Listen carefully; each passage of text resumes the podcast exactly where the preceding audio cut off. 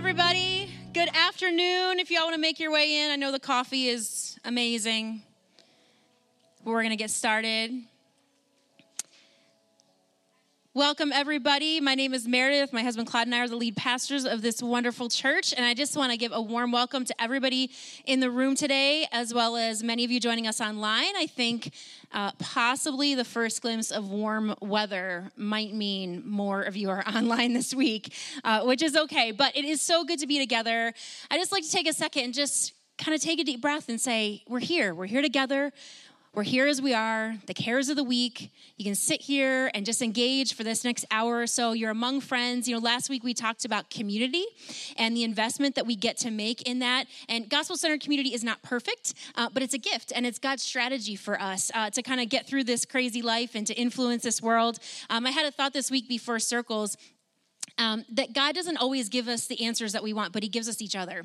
And He gives us other things as well, the Holy Spirit, among other things. But we get each other. And, you know, sometimes I think we expect certain things to fall out of the sky, but at the end of the day, God's like, but here, I've put these people, your church family, in your path, and we get to do life together. And so I'm really excited to be here today. I'm excited for the possibilities of how you get to invest in community, um, of how you can kind of walk it out, walk out life and do life together. Maybe meet someone new today. Maybe go out to dinner afterwards with somebody that you're getting to know. But uh, stay rooted in community. Uh, it's a worthwhile investment. Uh, but anyway, just a thought. I was go. I'm going to talk through some information for all of us here today. For all of you online, some of this may not apply uh, for you, but we can. You can check out our website, and lots of stuff can happen there.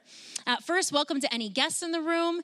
Um, we know that it can be intimidating to to visit a church for the first time, or if you haven't been in a while, and we're just happy to serve you any way that we can. So any way that we can make your experience here at Centerway uh, more comfortable we're happy to do that.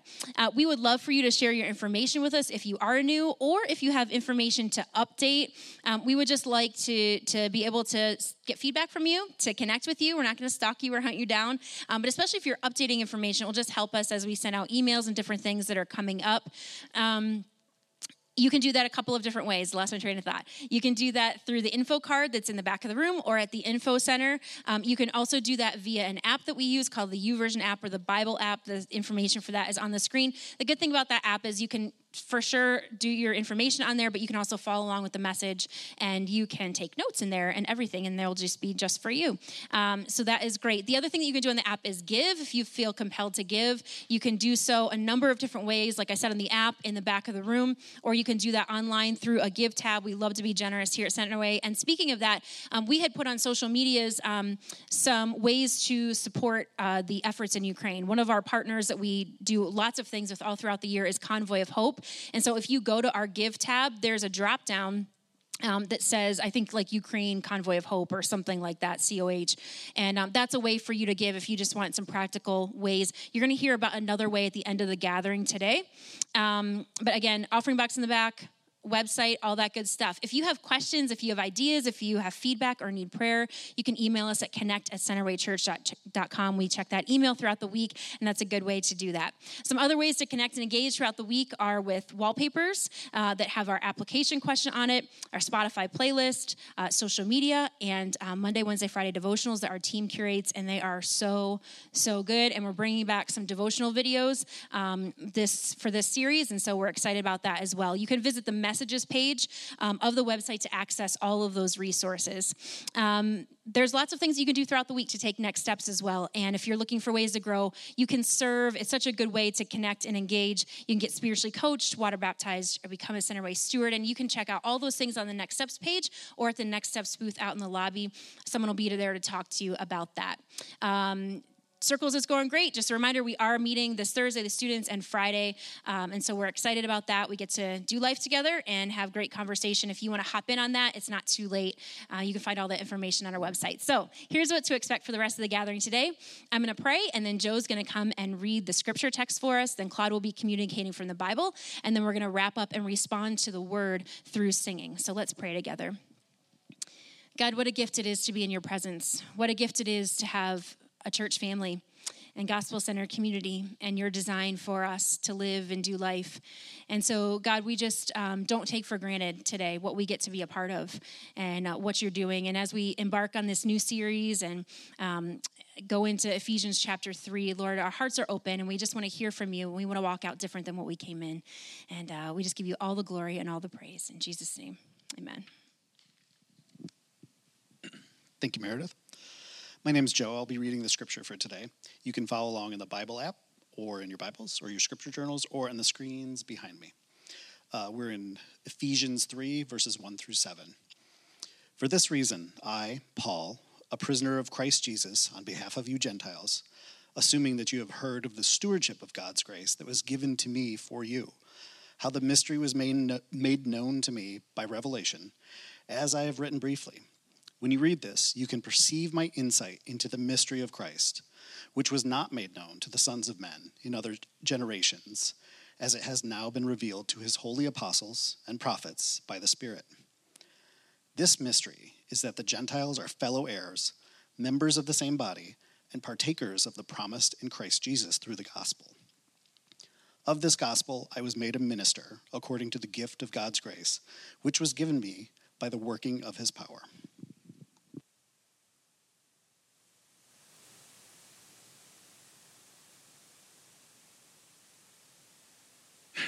I you put it on the. That's right. I got it. That's fine, Joe. I'll do it. Man, you know? I'm kidding. I'm just giving him a hard time. Usually he's the one giving me a hard time, so I got to return the favor there. Excited to uh, to be with you today. I appreciate that, Joe. And um, we're beginning a new series, as already has been mentioned. It's entitled "Walk with Me."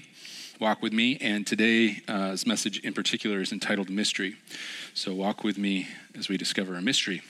Uh, in starting a new series, we continue to journey through Ephesians, as was already mentioned by Meredith, um, which is a prison epistle. And so that's uh, church talk for a letter that um, was written while the author was in prison.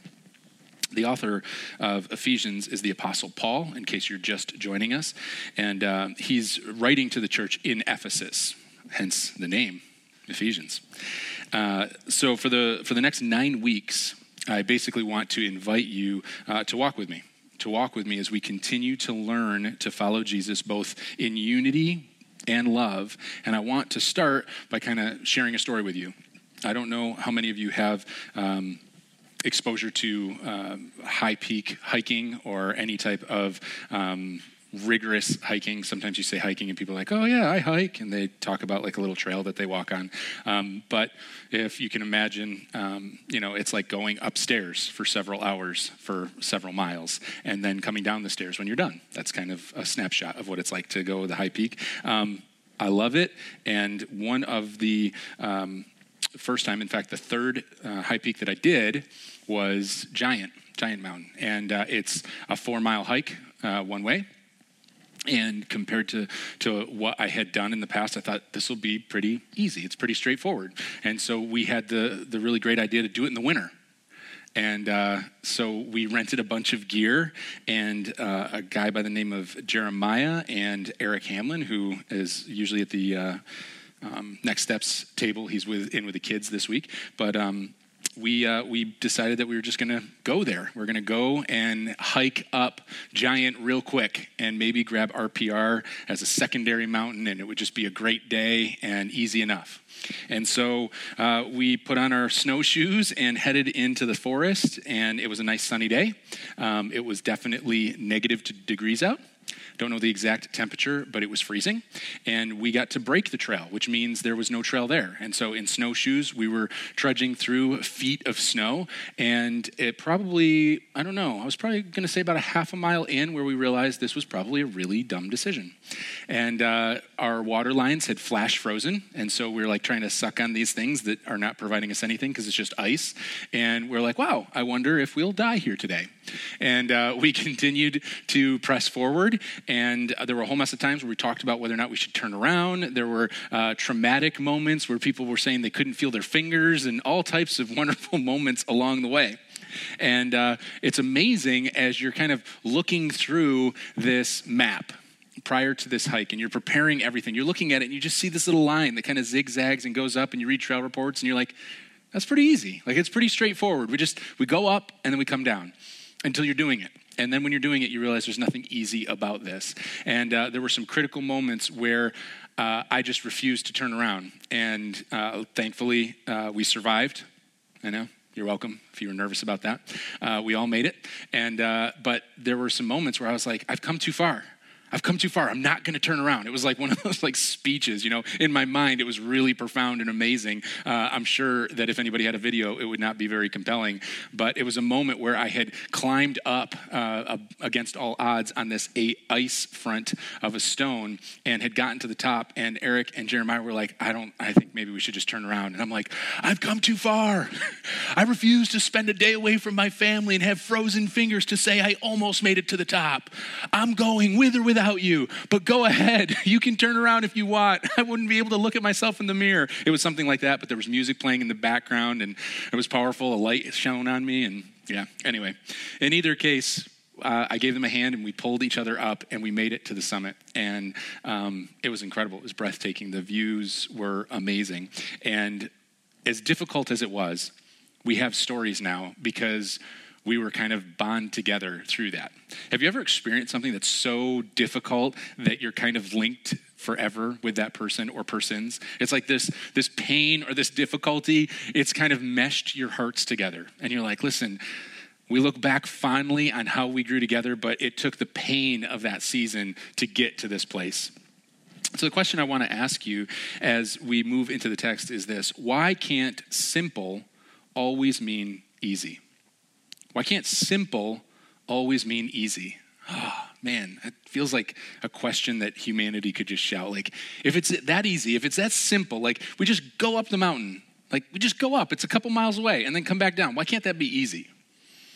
Well, things are simple to say, and even sometimes they're simple to agree with. Like, you can get a group of people and maybe convince everybody to agree until it's time to act. So something can be simple and even clear, but it doesn't mean that it's necessarily easy, right?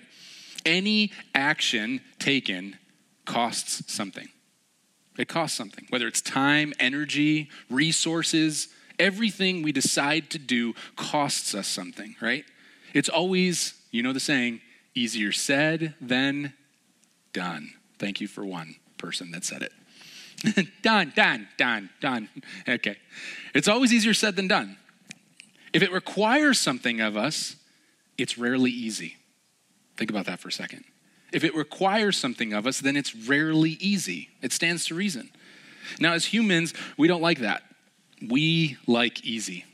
We like easy. Even our brain. Like if you talk to, to scientists that study the brain, like it takes the path of least resistance it's memories and it's it, it's a way for to say listen i know how to do this and so i'm going to do it the way that i've remi- remembered to do it. Evidently my mind is struggling to speak today. So as humans we like easy. And it's not always because we're lazy um, although some of us might readily admit that like i like easy because i'm kind of lazy. It's not always necessarily that it's laziness but it's more that it's kind of common sense. It's kind of common sense. I mean, why work harder if you don't have to? Why do something the hard way? Work smarter, not harder. We've heard that said as well. But if you think about it, easy often pays little to no benefit.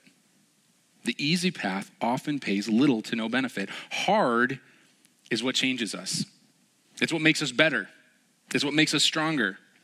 Physically, there's no easy way to exercise. That's why we all say we're going to do it, and some of us rarely do. Exercise. If you want to get stronger, then you have to do the hard work. There's no such thing as easy exercise. Even in organizations, they call it innovation, right? The, the, the status quo, the way we've always done it, that's the easy way. But if you want to move forward, if you want to, to try to innovate, then it means some hard work. It means change. It means difficulty. I know we don't like to hear it or maybe even consider it. Maybe some of you, upon the very consideration that hard might make more sense, you're like, I really want to be out of the conversation. But let me say this the best things in life are often hard. Like it or not, the best things in life are often hard. From the sense of joy that we have after completing a project right up to the, to the love and the deeper bond that we have because of the hard work of a relationship, right? A, re- a, hard work of relationship that actually brings us closer. We understand the concept, right? Nobody gets married because it's easy. Nobody enters into to a, a journey to, to hike or to summit something because it's easy. No, it's, it's partly because of the work and the journey, the process. Don't get me wrong, harmony offers ease, but conflict brings depth to our lives and our relationships. It's the conflicts that cause us to draw closer. It's in the hard that we find who we actually are and even who others are. Difficulty is revealing. Listen, it's easy to say that we should love even those that we disagree with and that we should even be unified by the gospel. That's easy to say, but it's not easy in practice. So you can simply say those things, you can even agree upon them, but it's not easy in practice. Why? Because it requires something of us. And that's what Paul is talking about here. He's discussing a mystery, a mystery that at face value is simple, but it's not easy.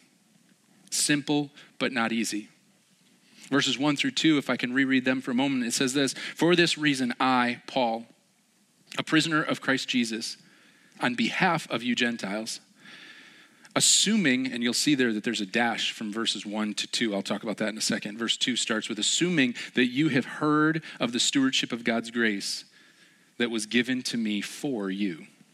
So at the end of verse 1, as I just mentioned, there's a dash in the text. And that's because Paul begins a new topic here. In fact, um, then from, uh, from verses 2 through 13, he digresses to complete a practical thought that he has before he gets back on track to what he started with in verse 14. So, in fact, if you look at the original text in the Greek, verses 2 through 13 are one really long run on sentence uh, which he has done prior in Ephesians. If you've been with us, we've talked about that. And he will do again if you continue to journey with us. This sentence actually has two focuses. And so today we're going to look at the first kind of chunk of that thought in verses one through seven. We're going to talk about this mystery, a mystery. He breaks off after verse one as he mentions that he's a prisoner. And we actually learn in the conclusion of this sentence, all the way down in verse 13, which we'll talk about next week, that he wants them to not lose heart, is what it says. Basically, he doesn't want them to be discouraged. He doesn't want the people in Ephesus to be discouraged. So, in context, Paul is breaking off here because he wants to address their concern over his suffering. He wants them and us to have a theologically sound perspective on difficulty and suffering, on things that are hard. Basically, acknowledging listen, life is hard. Life is hard. Easy doesn't always mean right, and hard doesn't always mean wrong. Let me say that again because it goes completely contrary to the ease of life that the American dream kind of instills within us. Easy doesn't always mean right, and hard doesn't always mean wrong. So, practically, you know what that means? It means sometimes God's will for you is the hard path. It's the hard path. So if you kind of flesh that out a little bit, the litmus test for God's will is not ease. Sometimes we think, like, oh, this is so easy. It must be what God wants me to do. As if God is just opening doors of ease and that that's how we should be directed. But there's nowhere in Scripture that says that. That to follow Jesus is in some way taking the easy path. In fact, if you look at scripture, you might want to give the hard path a longer, harder look because more often than not, it seems like that's the path that God is leading us towards. Sometimes good people doing the right thing have difficulties. Good people doing the right thing have difficulties. Pursuing easy is sometimes settling for a lesser version of your one and only life. It's like, listen, but I just want it to be easy. It shouldn't be this hard. Who says? Like, who says life shouldn't be hard? Well, I don't know. Me. I say it should be easy. Why? I don't know. Because I don't like the hard, is what we're really saying. But sometimes pursuing ease in the, in the path of least resistance and, and the easiest lane is settling for a lesser version of your one and only life. Hardship isn't just for bad people. It's not just for bad people. Some people become Christians because they think it means life will be easy that they'll avoid suffering and hardship, that if they can just buy into this Christendom idea, then suddenly they'll be running in fields and people will just be stopping them to say, Wait, I want to give you money and food and cars. Like all of the blessings, they're just flowing everywhere. Why? Because I love Jesus and everything is easy now. That's a false gospel. That's a false gospel. Jesus says there will be difficulties, there will be suffering in this world. We know that. It's simple. It's simple to understand, but it's not easy. It's not easy because suffering shakes our faith. In fact, some of us may doubt that there even is a God because we experience or we see such deep suffering. We think there's no way. There's no way that a, that a God of love would allow or permit suffering. This having your faith shaken by difficulty is not a new struggle. The people in Ephesus realize Paul is in prison for being a follower of Jesus. Specifically, he's in prison because he's trying to influence Gentiles to come to the saving knowledge of the Lord. And so he's in prison in a lot of ways because of them. Because of them. And it's discouraging, it's shaking their faith. It's shaking their faith. And we know this because of what he states in verse 13. So Paul wants them, and I would argue us, to have a solid theological foundation, even and especially in hardship and suffering. As humans, we want to be rescued. Like, God, if you're, if you're real and you're out there, just pull me out of the hard. Like, just make this easy. God, you see that I'm in pain. Why won't you just pull me out of it? It's interesting because we don't apply that same concept to our lives.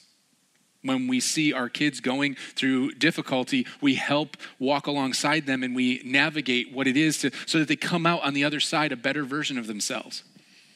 They, don't have, they can't avoid the struggles and the difficulties of life. And yet we have that expectation of God. God, just pull me out. Just pull me out right now. Rescue me from it. But God doesn't promise that. He promises that you won't be alone as you walk through it. And in fact, he promises it that as you're walking through it, he's actively redeeming it. That your pain matters. That the hurt and the suffering has purpose because God is actively redeeming it as he's walking alongside you. Listen, just like any relationship, when the difficulty and the hardships come, you can push away. You can push away. Or you can lean in, and the hardships can cause you to grow closer closer to God. You see, the choice is really ours. Do we push away from the table in the midst of suffering and difficulty and hardship, or do we lean in? Verses 4 through 5 goes on. It says, When you read this, you can perceive my insight into the mystery of Christ, which was not made known to the sons of men in other generations, as it has now been revealed to his holy apostles and prophets by what? By the Spirit mystery of Christ. Three times. Three times the word mystery is mentioned in these verses right here, verses 1 through 7. In English, uh, mystery means something entirely differently than what it means in Greek. Entirely different than what it means in Greek. To us, mystery means something that's hidden that we need to discover. I grew up watching Murder She Wrote. Why are you guys laughing? It's an awesome show. Oh, that Angela Lansbury. She cracks me up. She was amazing, absolutely incredible. An author turned like, what is it called? Uh, gumshoe? Is that right? Called uh, when somebody that finds figures out murder mysteries. Gumshoe, I think so. Angela Lansbury. She lived in a small New England community called Cabot Cove. Right? It's this quaint little place. If you guys have not seen this, some of you are looking at me like I'm crazy. you missed out on Murder She Wrote. You missed out on living. There's this little community in New England called Cabot Cove where everyone knows everybody's name. It's like the perfect American little community. There's literally a white picket fence outside of her house. She knows everybody. It's an absolutely amazing place to see on television every week. The only bad part about Cabot Cove is someone gets murdered every week. like, hey, hi, did you hear? What? There's been a murder. You're kidding. Like, why is everybody friendly and yet there's always a murderer up in Cabot Cove? Oh, Angela. She always figured it out, though. Even when she was on vacation, someone would get murdered. Such a creepy premise. In either case, it was a classic whodunit mystery show. That's what the premise was. You're trying to find out the whole time. You're trying to figure out who is it that has done the murder. And every time, Angela would figure it out. That's what we think of when we think of mystery. Maybe not Murder She Wrote for those of you that are not, you know, as uh, as what am I trying to say? I just blanked out on my own thought process, which is really a bad place for me to be. Um, so I will move on. When when we think of uh, mystery, uh, that's what we think of. We think of this idea of who done it, a murder mystery. It's something that we have to figure out. It's something we have to lean into and connect the dots and be like, "Oh my goodness, I know it. I know who did it." But that's not what the Greek word means. The Greek word for mystery actually means the opposite. It means something that must be revealed by God because it's a secret. It's a secret that we can't attain. So, mystery in Scripture means it is something that we will never know. That in our own uh, thought process, if our, in our own humanity, we will never come to the conclusion of. So, biblical mystery requires divine revelation. Salvation by grace is a mystery to humanity. The gospel is counterintuitive. Let me explain. Earning salvation makes complete sense to us. In our humanity, if all of a sudden we realize, like, oh my goodness, there is a God and, and I'm a bad person, it makes perfect sense that all of a sudden we have to do everything we can to earn salvation. If you think for a moment about your own depravity and your own capacity to sin, beyond the obvious, I mean the, the secret depths of your heart, the things that, that you think, the things that you never put action or even word to, but the depravity of your own soul, then maybe you'd think, you know what, I need to be a better person. Maybe I need to try to modify my behavior in hope of kind of tipping the scale towards more good things than bad things. And if I could do enough good, then maybe I'll be found worthy by God. That's where humanity goes. That's where we would try to figure out our own salvation. But that's not the mystery of the gospel. Grace. Grace is the idea that God Himself, without sin, totally innocent, would unfairly suffer hardship, loneliness, rejection, physical pain, even death on a cross for your sin and mine. And then, in turn, offer us grace. That's a God idea. That's a mystery. That's the gospel. It's outside of our, of our realm of comprehension. It's something that actually offends our humanity because we want to earn. Have you ever met someone that thinks they know something, like something irrational? I had to buy something at the Apple store, I think it was last week or the week prior. I walked in, and as I'm waiting for them to get an item, I'm standing by one of the tables and I'm listening to different conversations taking place. And a guy walks in, I would guess he's probably somewhere in his 20s. And he's talking to one of the uh, Apple Store employees, and they say, Do "You have any questions?" And they go, "No, I know everything I need to know about any Apple product." He's like, "Whoa, really?" And he's like, "Yeah." He's like, "You name it, I know it. I know everything about it." He's like, "There's really nothing I have a question about." And he goes, "Okay, well, there's a difference between not having a question and literally knowing everything about it." And he goes, Yeah, no, I, I literally know everything there is to know about Apple products. And the guy working there was like, Wow, that's impressive. I work here and I don't claim to know that. And then he just looks at me and I'm like, wow. And he just walks away, right?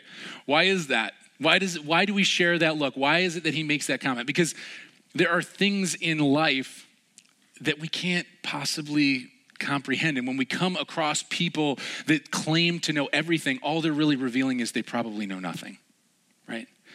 It's often that you, you know enough to realize how much you don't know. It's the people that kind of come to the realization that they can only scratch the surface. They're an employee in this store, and yet they've only scratched the surface of what it is that they could possibly know about all these different products. It doesn't mean that there can't be a specialist in one of these products, but to claim that you know everything there is to know about all these products is to really reveal that you probably know the least of anyone. You've just scratched the surface of something when you're able to say, I know enough about it to know I don't know much. I want to submit to you that we've just scratched the surface of God's love for us, His plan for your life. You've just scratched the surface of it. If, if you're weighed down by hardship and suffering, and, and you're literally paralyzed by the difficulty of your life, then I want to let you know it's possible that you may not understand the gospel. That you may not understand the gospel. That, that easy is not the goal. Jesus was truly alone and separated from God so that you and I will never know the true depths of suffering and hardship that our sin deserves. In fact, that our sin requires. The gospel is a mystery. But then Paul further clarifies because up until this point in Ephesians, he's talked about unity, which is simple, but it's not easy. Especially when we as humans gravitate towards like minded people people that agree with us, people that are like us. And so in verse 6 and 7, he goes on, he says, This mystery is that the Gentiles are fellow heirs, members of the same body, and partakers of the promise in Christ Jesus through the gospel. Of this gospel, I was made a minister according to the gift of God's grace, which was given me by the working of his power. Christians that would otherwise have nothing in common are unified as co heirs because of the person and work of Jesus Christ. And Paul views his hardship as a gift. He is penning this letter in prison. And he views his hardship as a gift. He's not, he's not writing, listen, I'm in a prison. This is not okay.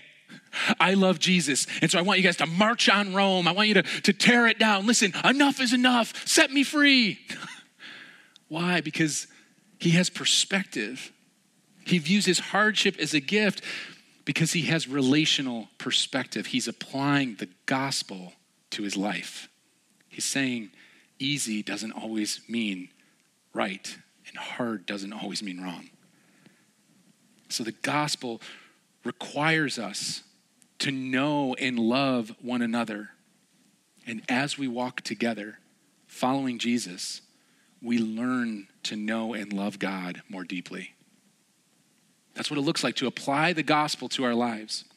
Is to not get overwhelmed by the worries and the concerns of this world, but to realize we've been sent on mission to influence with influence it with the love and the grace that we have been awarded. To not be distracted by the cares and worries, but to be the hands and feet of Christ to those in need. So the gospel requires us to know and love one another. And as we walk together, following Jesus, we learn to know and love God more deeply. Think about that.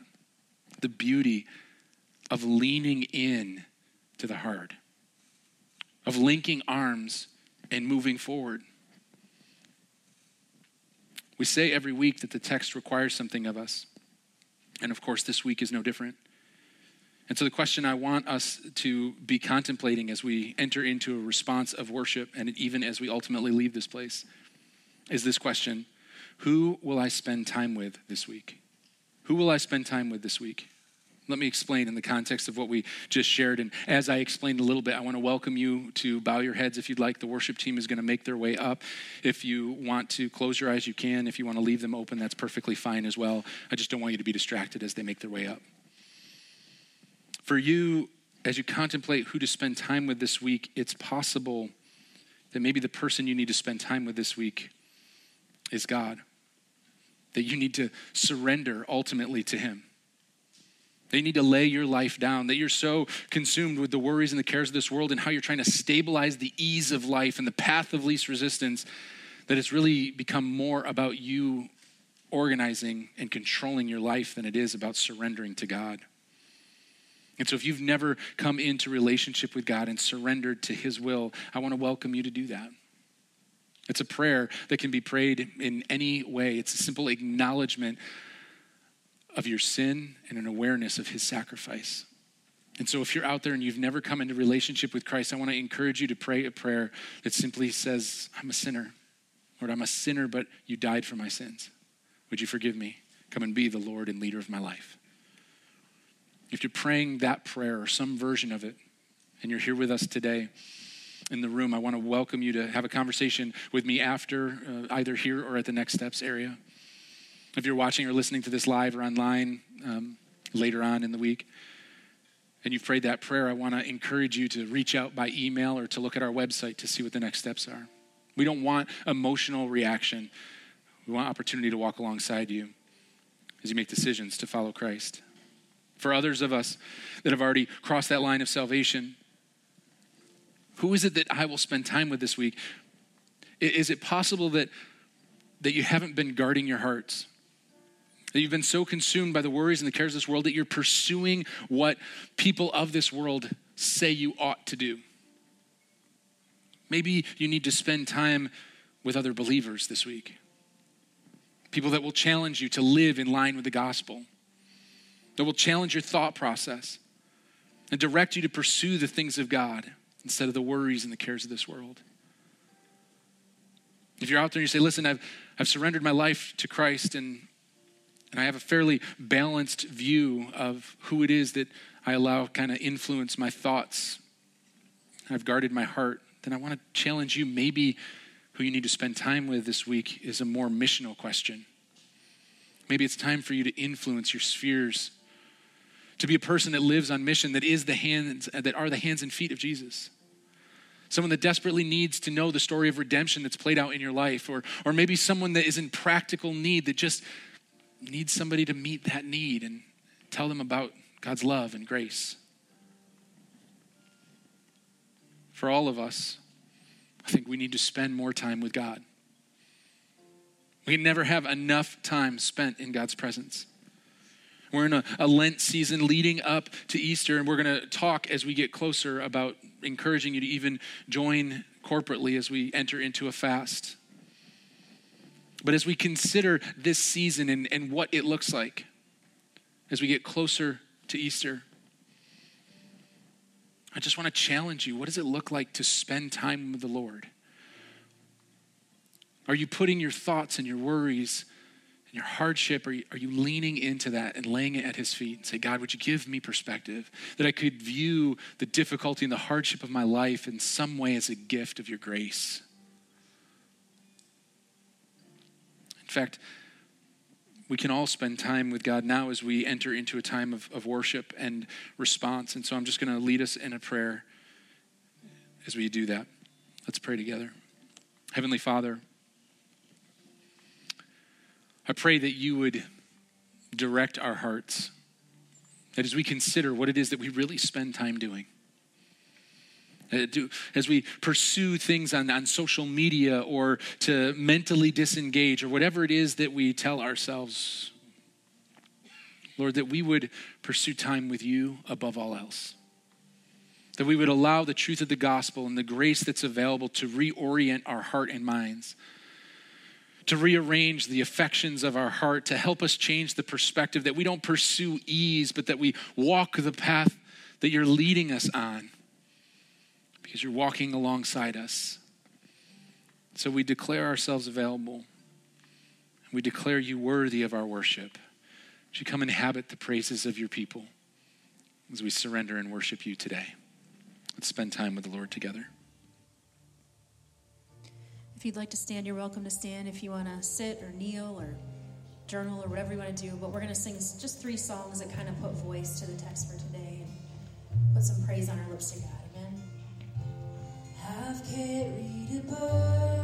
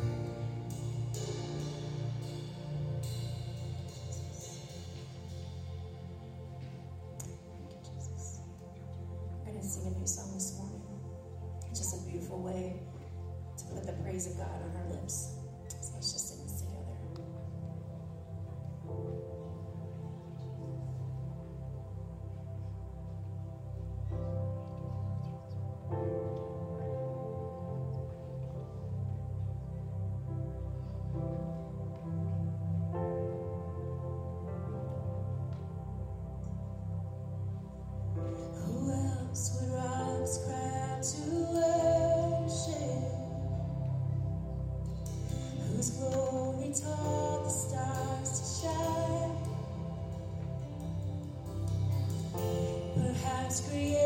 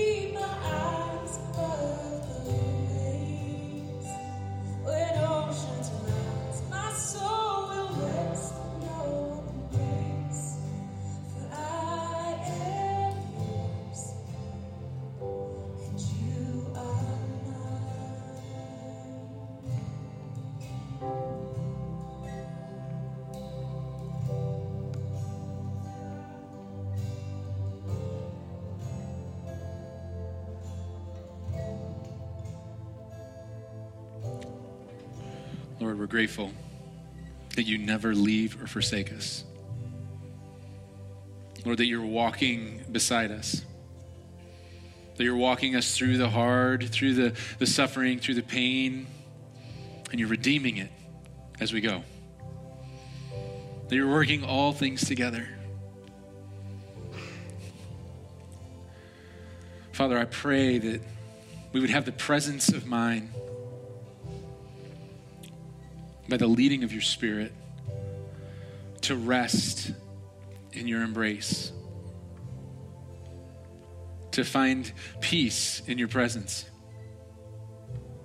Lord, that in all things we would, we would lean in to our relationship with you. Lord, we declare ourselves available for your leading. And we want to leave this place having had an encounter with the living God and forever changed by it. So we ask for that today. That you'd reveal the mystery of the depth and the truth of the gospel to our hearts. Rearrange and reorient every aspect of who we are so that we could live life to the fullest, the, the life you intended. Lord, disrupt our everyday. Take the places where we pursue ease and shake it so that we wouldn't become complacent in the areas where we have been called to be more than conquerors. That we would move forward in power, not for our own benefit, but for the furtherance of the gospel. And that in all things we would live on mission because of who you are and that which you've done. In your name we pray. Amen. Amen. I ask that you would just uh, take a seat. I, I want to conclude today slightly different than we typically would, but we've done this before in the past as well. I want to make you aware, as Meredith already mentioned, because you guys give consistently, we're able to respond immediately. And so we're able to respond um, with our partners, Convoy of Hope. Uh, they've set up in Poland and they're meeting refugees at the border of people that are uh, escaping Ukraine and with supplies and, and needs, and even some of the hygiene packs that we put together, our circle put together and sent out there too. So it's kind of cool um, to know that we're part of it on, on many levels. And so if you want to give financially to that, then we want to encourage you to do that. Um, but also, want to make you aware of something kind of unique today, which is pretty cool. Um, the, the church that we meet in is Willowbrook Christian Church, and um, Willowbrook Christian Church has a missionary that they support, and um, she is present today and um, has set a table up or has a table set up in the lobby there. And so I just want to make you uh, aware of, of who she is, and I want to introduce you a little bit. Um, and so I have an introduction that I'm going to read to you. Um, in high school in Syracuse, uh, Elise West was given a dream by God to design a home, marry, and then adopt children with, dis- with disabilities. And surprisingly, to all but the God who arranged it, of course. After working with the physically challenged for the last 14 years, Elise has now opened the first home for young men with disabilities in Kherson, Ukraine. She has been uh, traveling in the, in the States since October of last year, sharing the beauty of Stephen's home with any who are willing to listen. And if you'd be interested in hearing about something good in Ukraine, she'd love to talk with you uh, at her table after today's gathering. And so I just want to welcome you to do that to the degree in which um, you're interested and uh, want to support any advancement of the kingdom, but especially in Ukraine these days. And so wanted to make you aware of that. Um, if you'd like prayer for anything, as we conclude the gathering today, I'd love to be able to pray with you. Um, I'm available at the Next Steps table as well if you have questions about what might be next for you. Uh, the team is going to continue to play, and so I also want to just welcome you to remain in God's presence if you want to remain here a little bit. Um, but let's just um, let's leave this place contemplating uh, who and what we spend our time with this week. All right. God bless you as you go, and super excited to be with you again next week and try to enjoy some of this amazing weather. It's supposed to snow tonight. Sorry about that, but it's true.